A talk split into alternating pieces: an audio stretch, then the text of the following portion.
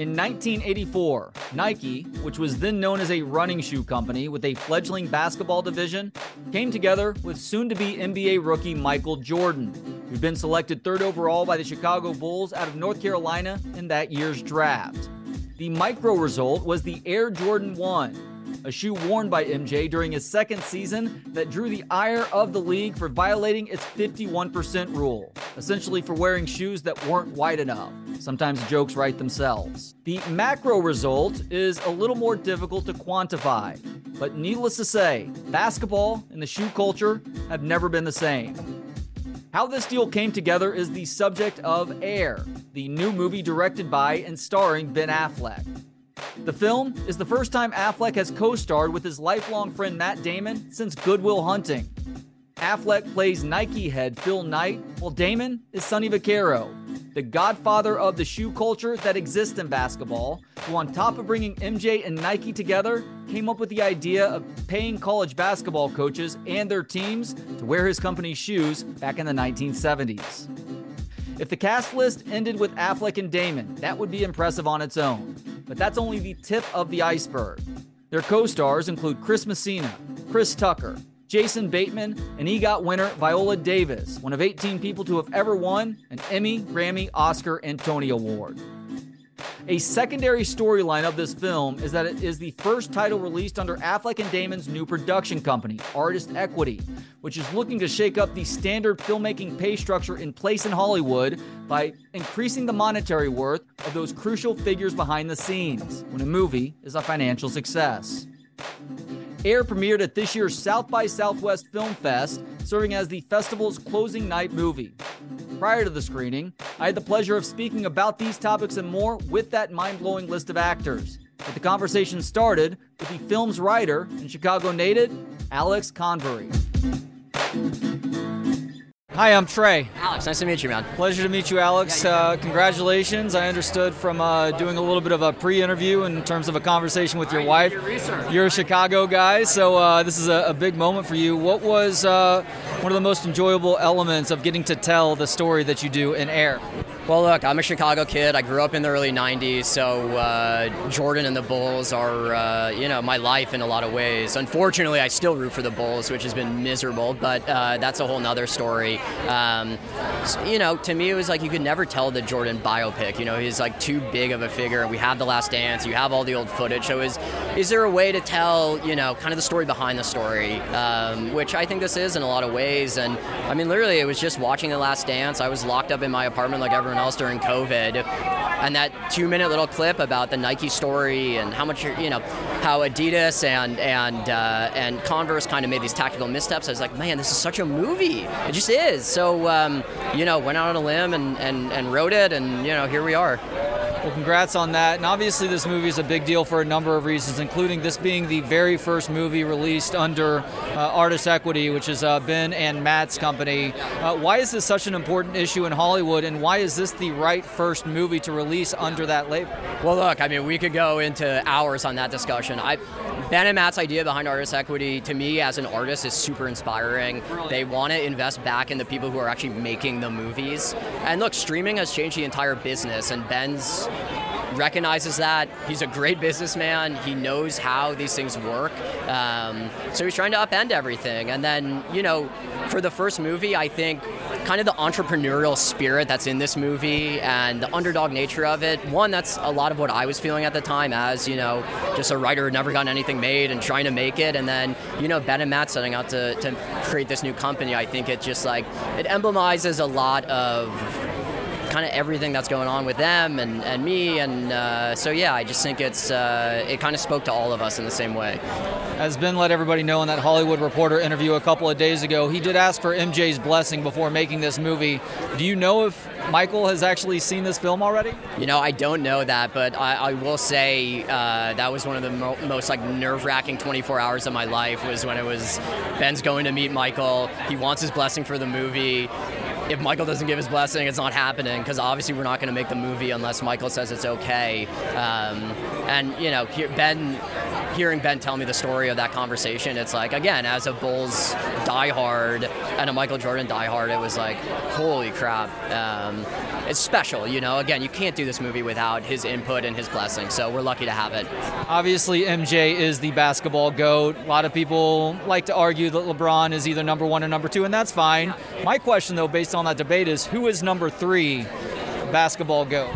Well, look, I think with LeBron breaking the scoring record, there is a lot of conversation about Kareem again, and it's tough. It's you. What do you value? Do you value stats? Do you value championships? You know, do you value longevity, which I think is a big argument for LeBron. So I don't know. It's hard. I, I would probably put Kareem or or, or Bird third. Um, You're saying that just because of Ben and Matt, aren't you? Well, look, it was funny making the movie because the Celtics were playing in the finals while we were shooting, and another producer on the movie, Peter Guber, owns the Warriors. So there was a little like tension every day as that series was progressing, which was uh, definitely fun to see. Awesome. Well, congrats once again, and thank you so much for the time. Yeah, pleasure. Next up is actor Chris Messina. If you don't recognize the name, you will almost certainly recognize the face. Messina plays legendary super agent David Falk. Hi, Chris. I'm Trey. Nice to meet you. What's your name? My name is Trey. Trey, Chris. Nice to meet you, man. Yeah, pleasure to meet you as well. Congratulations on being here as uh, somebody who's obviously made a, a, lot of good stories over time. What is it that you appreciate and enjoy about the story being told in air? You know, I think it's a really inspiring story. It's uh, filled with a huge heart and lots of laughs. Um, you know, Ben has a history with Argo of telling stories uh, that we know the ending to, and yet making them uh, tense and compelling and moving, uh, which is a, uh, super hard to do. So, so, to do it with this group, um, Viola Davis, Jason Bateman, Matt Damon, Chris Tucker, uh, it's it's kind of a dream. You play David Falk, and anybody who didn't grow up in the 80s, well, they may not realize just how big he was during that time. But he also had a uh, pretty legendary dome as well. Maybe not as famous as Michael Jordan's, but he was a bald guy. So did you shave the head? Did you go bald cap? What happened? We tried. We tried that on. Um, we were we were just about to take the hair back and, and try different versions of it. Um, and I, I was doing a camera test with wardrobe, and Ben stopped me and said, "I want. I think you should slick back your hair. I don't think we should do the bald cap. I think this should have a Mike, uh, uh, Michael Douglas kind of Wall Street look." So. Um, yeah, the only thing uh, David Falk and I have in common is we're both from Long Island. He's taller than me. He has a lot less hair than me, and a lot, a lot smarter than me. Really, really, really intelligent man. Um, changed the game. Changed the game uh, of sports branding. So, um, but this is this is kind of uh, my interpretation of finding the essence of David Falk. It's not um, me mimicking him. It's not a one to one. No. Cool. Well, hey, regardless, congratulations and thank you so much for the Thanks, time. man. Nice to meet you. You know Chris Tucker from Friday, the Rush Hour franchise, and Silver Linings Playbook. Tucker has been extremely selective of his roles throughout his career, with Air being his first film role since 2016. In this movie, Tucker plays Howard White, a Nike exec who wasn't a part of the original script until Michael Jordan himself emphasized White's importance in this story to Affleck. Hi, I'm Trey. How you doing? I'm doing well. How are you doing today? I'm doing great. You say from Australia? No, I'm from Austin. Very, very close to Australia, but. I know. I thought you said, "Hey, I'm Australian." That's what I thought you said. No, you know what? I kind of wish I was from Australia at times, but I'm from right here in Austin. Also, hey, this is not a bad place. Yeah, it's it's not. And welcome to our city, and uh, congratulations on this film. It was interesting in reading Ben's Hollywood Reporter interview uh, from a couple of days ago for a couple of reasons. One, Howard White wasn't in the initial script, and talking to Michael Jordan allowed that portion of the story to be told. Why was it important for the character that you are playing to uh, end up as part of the story being told in air? Well, Michael. Uh, well, Howard White was his like uh, appoint appointee. You know, uh, and he started the whole thing. You know, before Tiger and all these guys, they appointed Howard White to Michael because Michael was coming out of college. He was 19 years old, 18 years old. He was a kid and Howard was a little older, and he had uh, he, he's matured. His basketball uh, days, he kind of gave him up. He blew out his knee in high school and college, so he knew the game. He was All American, and he was uh, you know college great college player, but he blew out his knee, and he did so many like great honorable things, like you know teaching the guy who took his position how to play that position better, and um, that's actually the guy who kind of kind of told him about Nike and how he got his job. But so um, what was the question again? Good God, I forgot it. Uh, why Howard White was important to the story? Oh, so he was his, he was he was a mentor. Uh, Michael, he was a mentor to Michael. He was older. He was like his uh, like I said, uh, chaperone kind of at, at, a point. Uh, and then um, he he just helped a lot of players. Moses Malone, he recruited Moses Malone in college uh, to uh, Maryland for like one day or something like that. And he went pro, and then he represented Barkley and so many players. So he had so much experience, and uh, he helped Michael maneuver, man, as a kid, you know, uh, and all that pressure and and keep stuff away from him and uh, all you know off the off the court, you know, stuff like that. So very very important. So Michael wanted uh, this character Howard White in the movie because of that, because he's Nike. You know, if you're gonna do a movie about Nike, you got to have Howard White in there. Makes sense. And Ben was also very complimentary of your writing skills in that interview and uh, said that you were crucial in providing the proper voice for the film itself. Is there something that you recall from the conversations you guys were having about that that you're uh, glad ends up making the final cut or is so influential on the collective voice in air? Well, I got to give it credit to Howard White because he man gave me he was so gracious to let me talk to him for hours on the phone, get so many so much information about Nike, about old players like when he represented Karl Malone and and and and uh, Moses Moses not Karl Malone Moses Malone I'm sorry Moses Malone and Charles Barkley and all these players uh, and Ian and so many people from his childhood I talked to and I knew I knew him uh, more than I ever knew him before. So it was a lot of great he was was so gracious, man. I, I owe it all to Howard White. I got to be honest with you. Chris, thank you so much for the time. Congratulations on everything. And I appreciate it. Thank you. Thank you. Next up is Jason Bateman, who plays Nike exec Rob Strasser. Hi. Hi, I'm Trey. Hi, Trey. Pleasure to meet you. you. Thank you so much for the time. What's that? ESPN? Yes, ESPN Austin. Uh, so, uh, congratulations on being here. You're obviously somebody who has established yourself as a adept storyteller in front of the cameras, behind the cameras as well. So, what is it that you enjoy about the story being told in air? I, I, I mean, I, I was surprised how much I didn't know about the biggest business deal and cultural deal maybe ever. I don't know. Uh, you know, this this arrangement between Michael Jordan as a rookie and, and Nike, this sort of running shoe company, and and what they hoped to build and what they ended up building. Uh, you know, it's a very intimate part of everybody's life. The, the, the this this this Air Jordan, like we all have it in our closet. We all wear it. Like you you forget that there was a start to that, and what were those conversations, and what were the risks, what were the uh, the sort of nervous decisions that were being made, and um, it, it, I'm surprised that it made such a compelling movie. Ben did a really great job with it. And uh, Matt and Ben are obviously releasing this as the first title under their artist, uh, artist equity production company. Um, why is this such an important issue in Hollywood, and why is this uh, a good first movie to release under that new model? Well, I'm not going to put you to bed and uh, with uh, all of my sort of thoughts about what's important about their their uh, their, their business thing, but. Um, uh, they're both very, very smart. Um, their ideas about sort of the the economic model of their company is great for everyone. Um, and Ben can give you the details on, on that if you're interested. If you if you're if you got enough coffee in you. Um, but uh, this this movie made a lot of sense for their model just based on there was basically one location and it was all very contained. You could do it for a, for a pretty low budget um, and then distribute the, you know, the the rest of the money to everyone else that's making it, and so it just just made sense. Well, hey, thank you so much for the time today. Thank you. Congratulations on this film from one resident smartass to another.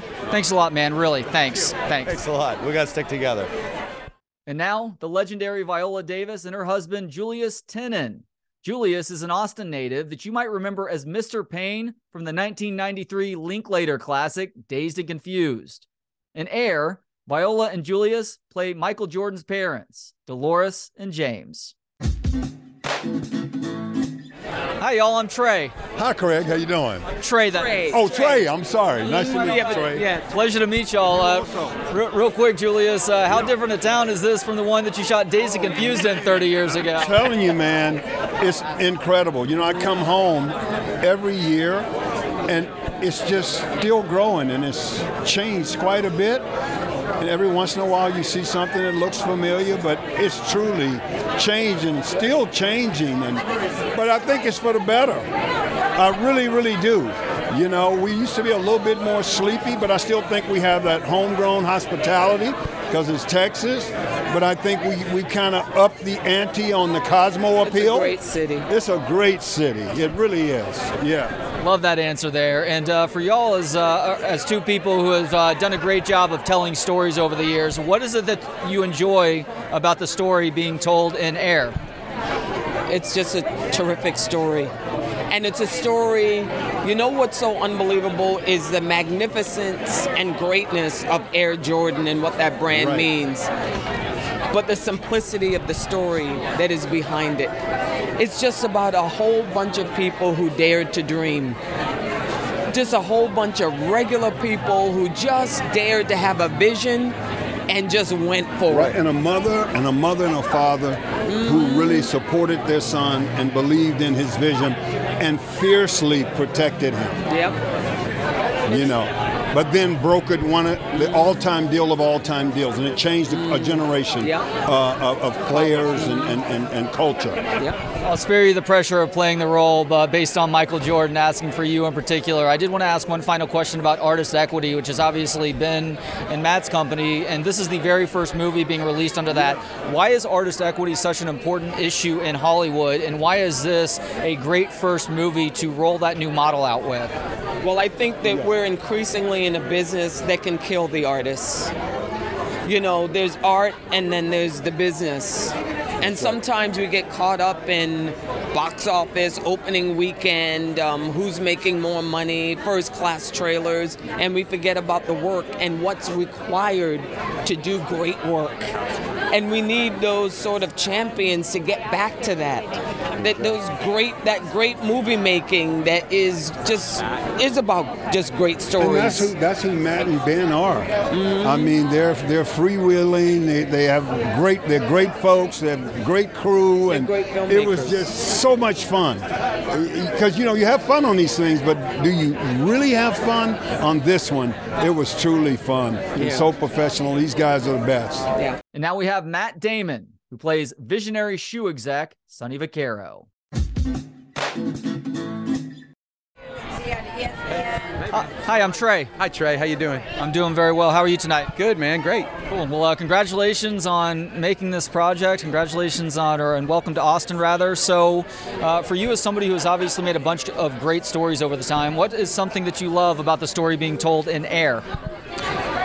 You know, Trey, it was that uh, it was like the movies that made us fall in love with movies when we were younger. Um, like the stuff we've written, like Good Will Hunting and stuff. Like like it's more about the writing and the acting, and uh, less about the kind of pyrotechnics or uh, the action set pieces or anything like that. It, it's really just a movie about people, and that's what we grew up watching and really liking. It's what made us want to be actors, and uh, and that's what I really like about this movie. This is like an old-fashioned movie movie, and and so it'll be interesting to see, like, you know we made it for Amazon. Um, and what's cool is like we never could have made a theatrical movie with this script. They nobody would have made that. But like we made it for a streamer, and they looked at it and they were like, "No, we're putting this out in the theater." So that's a really cool development for us, and I hope I hope it means that people are coming back to the theaters and and and and, and will come back for movies like this.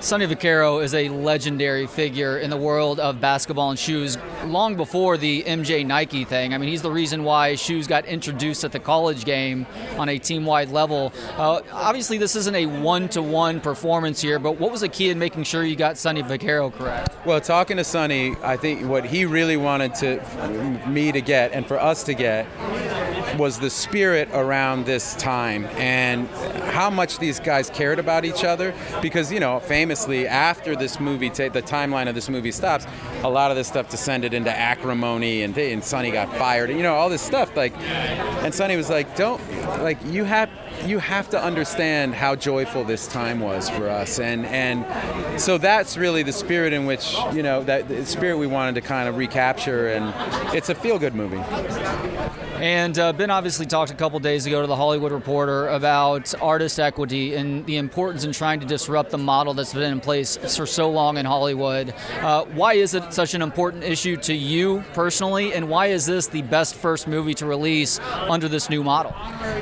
Well, we just. Uh, there, there's kind of an archaic economic model in place that we're trying to upset, you know, and and what that means is that the people who really make your movie good, um, who have been like woefully underpaid for a long time, in success do much better in the model that we, we're kind of proposing. So it worked really well on this movie, and this was a good first movie to do it on for a lot of reasons, like the architecture of it. You know, it's you know there weren't a lot of locations, right? Like a lot of the things that can run your budget up, big company moves and things like that. You know, a lot of it was was was centered around one place, and um, there were a lot of long scenes. Um, you know, typically in a movie you'll shoot like at most like a scene that's two pages long. Like when we wrote Good Will Hunting, people were like, "You can't make this movie. There are all these scenes that are five pages," and we were like, "No, no, it'll work. really, if the scenes are good, it'll work." And this script was built very much the same way, where, you know, if you show up for work and you have a seven-page scene with Viola Davis, well, guess what? You start working at seven in the morning, and by eleven, you've done the best thing in your career, and like you're done with the seven pages, and so you're like, well, what? I'm not going to go home. Nobody's had lunch, like, so let's shoot something else. And so, so because of the way it was built, we were able to move really quickly without rushing, um, and really empower all of our department heads to um, do their best work, but also to control their own budgets, and and everybody won at the end. So it was a, a very, it worked very well. So just this is what we're going to try to keep replicating, so that you know, so that we can we can make great movies. Like that's first above the line. Like like a like the headline has to be we want to make the best movies possible, but we want to make them really smartly and efficiently, and we want everybody to share in their success. So. When are the fucker decision makers going to realize that good dialogue is good dialogue, you know? I know, but nobody trusts it, you know? So, you know, so you do it the reverse way. You make the movie and then you have them go, hey, let's put it out in theaters. Like, well, that's fine with us. Seems brilliant to me, and I'm uh, wishing you guys the best of luck with that model. Congratulations on this film. Thanks, Trey. Appreciate it. And finally, Ben Affleck.